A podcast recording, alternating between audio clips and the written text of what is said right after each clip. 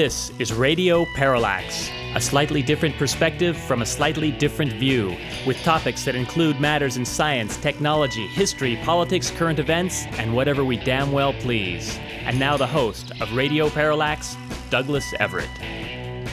Welcome to the program. As promised, for this, our 501st show, we're going to have a special guest, which will be Bob Berman, the longtime popular columnist for Discover and now Astronomy Magazine. His new book, The Sun's Heartbeat and Other Stories from the Life of the Star That Powers Our Planet, has earned great reviews, and we're looking forward to speaking with him about it. I want to thank those of you who responded to our 500th show last week. We'll have a quote or two related to that before we're done. But let us begin today's program, as we always do, with On This Date in History, the date in question being the 26th of January. In 1905, the world's largest diamond was found at the Premier Mine in Pretoria, South Africa, a 3,106 carat monster named the Cullinan. It was later cut into 106 polished diamonds, including the 530 carat Star of Africa 1, the largest cut, fine quality, colorless diamond in the world. I believe it is in the British Royal Scepter in the Tower of London. This date in 1911, Glenn Curtiss, the father of naval aviation, made the first successful takeoff from water. This date in 1950, the Republic of India was born. In August of 1947, Great Britain had granted independence to this part of the former empire, which it partitioned into Pakistan and India. An Indian constitution was adopted in late 1948, and the republic was established on this date. And a related story of foundations of nations bordering the Indian Ocean, and how's that for a segue? It was on this date in 1788 that a fleet of British ships carried convicts to the colony of New South Wales. This later became Australia. The first governor was Captain Arthur Phillip. The fledgling colony soon began to celebrate the anniversary of this date as their founding. A man named Manning Clark noted that in 1808, the anniversary of the foundation of the colony was observed in the traditional manner, with drinking and merriment. Which is kind of surprising. Those Australians are, are such a subdued bunch, generally. Our quote of the day comes from Tony Blair, who said, A simple way to take measure of a country is to look at how many want in and how many want out. And from our archived files, which this correspondent is still grappling with, we have the following from June of 03. This from the legendary David Brinkley. See if I can do a Brinkley impression, which will be lost on most of you, but here goes. The American people tend to assume that whatever they're told by political leaders is a pack of lies. And as we have seen and continue to see, remarkably often, they are right. And our quip slash joke of the day comes from a list of things that a man should follow in order to have a happy life. These five rules are number one, it's important to have a woman who cooks from time to time at least and keeps things tidy. Two, it's important to have a woman who makes you laugh. Three, it's important to have a woman you can trust who never lies to you. Four, it's important to have a woman who loves sex and likes to be with you. And five, perhaps most important, it's very important that these four women do not know each other.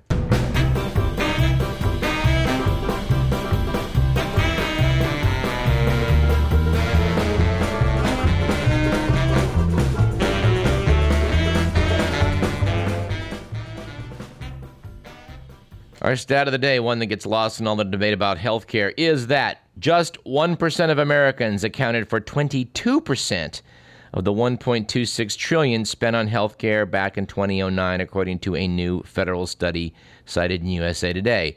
That's about $90,000 per person. The most expensive 5% of the population accounted for half of our health care costs. You think about people being cared for by our healthcare system who smoke cigarettes and drink alcohol and engage in self destructive, not healthy behavior. Well, makes you think. And a bonus stat from the London Guardian is that the British government is investing $50 billion in its biggest railway project since the 19th century. The high speed rail, which will begin operating by 2026, will cut in half the travel time between London and several other cities in England, with trains running at 250 miles an hour. That's right. Even though England is the size of Alabama, They're going to go ahead and spend $50 billion on high speed rail. Meanwhile, people here are saying, oh, it's so expensive. We'll never be able to do it. Something doesn't pass the smell test in that, uh, that allegation. I'll have more to say on that. And here at Radio Parallax, we want to note that we are uh, we're delighted to see that the Sacramento State College of Business Administration has now changed its tagline on the advertisement seen in the Sacramento Bee. Instead of saying, creating the next generation of risk takers, which we've been poking fun at for some time, it now says, who produces Sacramento's leaders and managers? We do. Well, that's a little better. I don't know that our mocking helped to change the ad copy, but uh, perhaps, perhaps it did. I want to cite a letter from Ed in response to our chat with Steve Alexander last week. Steve, being something of a closet neocon, he decried the lack of balance in this program. Ed's letter said, I don't agree with your guest today. When I tune in, I don't want this kind of balance. I want your cantankerous opinion and those of the guests you want to interview. Of course, you may know I feel that way from my shows. I also interview composers and artists on my Saturday shows sometimes, and I don't feel a need to interview Philistines for, quote, balance, unquote. Of course, was KDVS's own Ed Martin, and Ed, we thank you for that. Ed's show, Cactus Corners, can be heard 2 to 4 p.m. on Saturdays, alternating with Liminal Space by Rob. But Steve talked about some misadventures with his homeowners association out in the general Gold River area. I did note this article from our archives, which I think is worth returning to. This is from September of 08. A homeowners association has ordered a Florida man whose wife and son were killed when a plane crashed into their home to tear down his rebuilt house. Joe Woodward had nearly completed the rebuilding, but the homeowners group's angry that the shingles and floor plan don't exactly match his neighbors. Woodward says the minor design changes were intentional. The room my wife and I had together, I don't want to relive everything day by day over again. He's hoping that the association will relent. Someone discussed the note in all of our discussion about uh, antibiotics going into animal feed. That a piece from Science magazine in July of 03 noted that drugs added to animal feed can latch onto dust particles that become airborne and float through farm buildings. Gee, I wonder why there's so much antibiotic resistance out there. All right, let's do the good, the bad, and the ugly.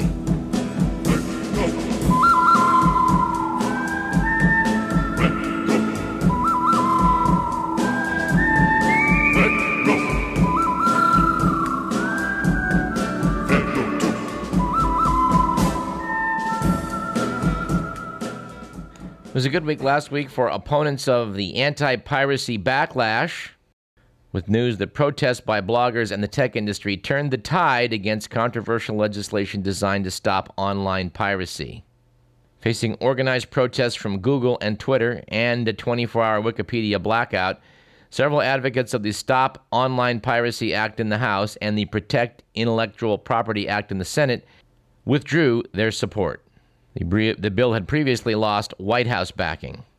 Internet companies said media companies would get too much power to shut down websites they believe are abusing copyrights.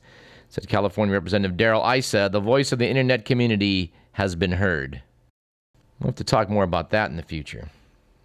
It was a bad week last week for people living in the anything goes state of Louisiana with news that a Shreveport official has introduced a bill to ban the wearing of pajamas in public. Family Parish Commissioner Michael Williams says he recently saw youths wearing pajama bottoms at a local Walmart and that a line must be drawn. Said Williams, Today it's pajamas, tomorrow it's underwear. Where does it stop? Well, Mr. Williams, we suggest you go on the internet and take a look at People of Walmart sometime. To which we would add, it apparently doesn't stop.